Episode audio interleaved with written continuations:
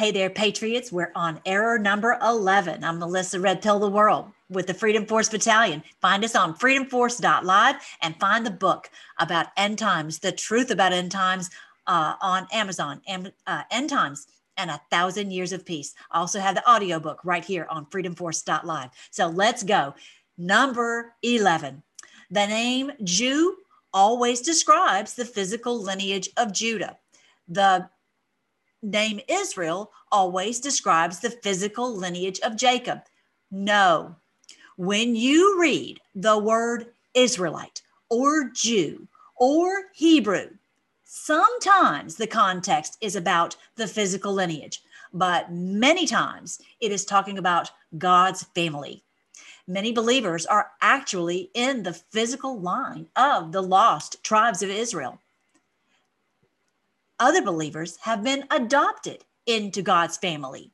Either way, believers from every nation are what the Bible calls true Israelites. I'm going to read that one more time.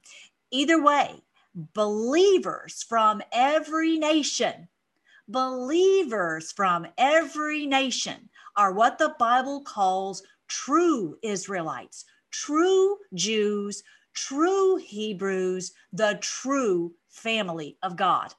This is very important. The enemy has used the confusion about the word Jew and Israelite to cause unbelievable confusion. He, quote, for he is not a Jew, which is one outwardly, neither is that circumcision, which is one outward in the flesh, but he is a Jew, which is one inwardly. And circumcision is that of the heart, in the spirit and not in the letter, whose praise is not of men, but of God. This is from Romans chapter 2, 28 and 29. Quote, there is neither Jew nor Greek.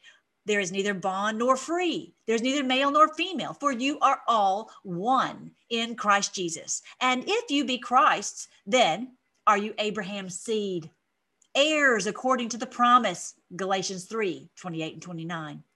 The Lord counts a Jew as someone who follows him from the heart.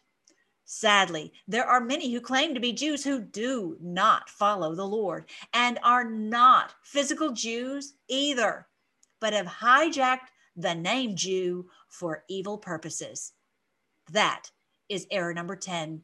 I will see you on error number 11. Ah, that was error number 11. I will see you on error number 12.